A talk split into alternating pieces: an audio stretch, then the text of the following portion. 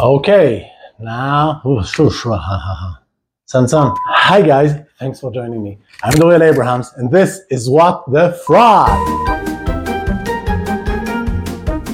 Today we're going to dive into a topic that keeps everyone on the retail business on their tiptoes returns. Now, it might come as a surprise to some of you, but might not to a lot of you. There is a thing called return abuse, where people are uh, not returning what they say they would, or returning defected items, or that's my favorite, wardrobing. So you'd buy it, whether it's a tux or a shirt or a dress or whatever, and you'd use it for a night or so, and then return it after use to get a full refund. So we're gonna make the post office pay for my new stereo now? It's a write off for them.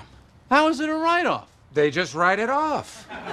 It's costing the retailers a lot of money. Now, sure, you can do it once, you can do it twice. Some people can get away with it, but uh, there comes a point in time, there's a threshold right there where it becomes really an abusive behavior.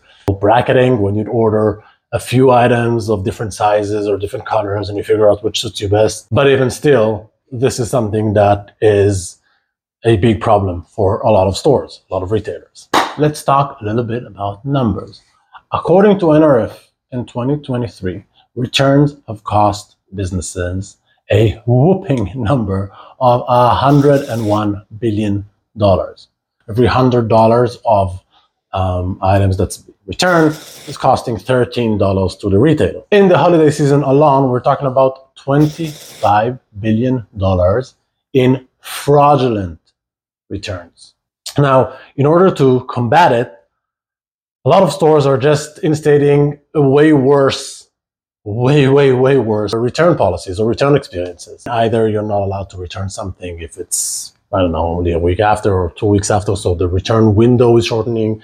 Uh, sometimes you'd have to print your own label, which is annoying, right? Who owns a printer nowadays? All these things are changes that stores have instated in order to make returns a little bit harder.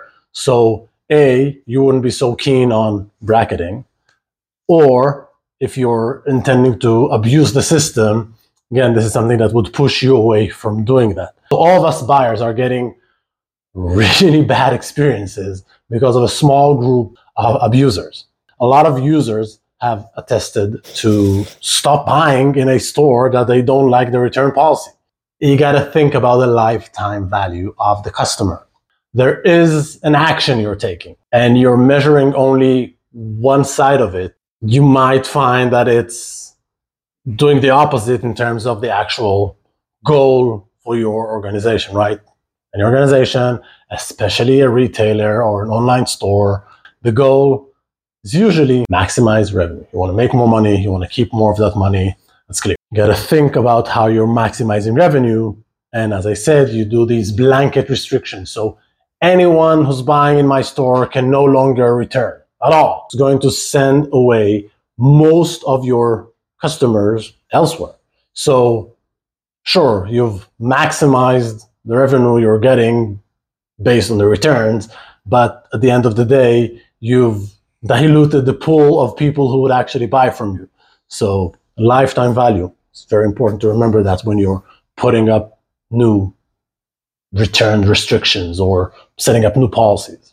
Now, there are technologies that can help retailers provide a tailored experience for each user based on their user behavior, based on their purchasing history, based on their activity on your site and potentially even on other sites. So some technologies leverage a network effect. This is highly recommended, right? If, if we're talking about how those blanket restrictions are preventing good users from, I don't so preventing, but they're depriving the good users of the good, frictionless, seamless, great experience. It is the best when you can tailor the experience for each user. So a good user would just shoot right through.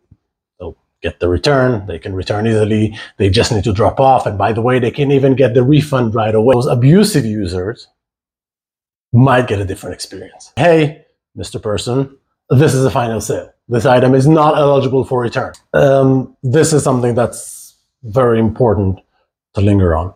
If we could provide each user with a tailored experience, if you're a bad user, you simply don't get to buy. If you're one of those people who's on the fence, those in between abusers, fraudsters, savvy shoppers, little hacker, I'm just dabbling with getting some free items. We're adding just the, the right amount of friction to prevent the user from of crossing the Rubicon in that sense and becoming a fraudster. So if we're wrapping up everything, uh, we can say that we talked about the type of return fraud and return abuse. We talked a little bit about numbers of how that issue might be top of mind for consumers and should definitely be top of mind It has been great seeing you today, guys. Thanks for coming. I, I hope that you like this content and that you're subscribing to our channel, liking, sharing if you think this could be beneficial for your network to see. I want to make sure that you're getting notifications whenever we're posting new content. And uh, always remember that I'm here. If you have any questions, you can comment, you can reach out to me. Thanks for joining me. Toodaloo! Sunny,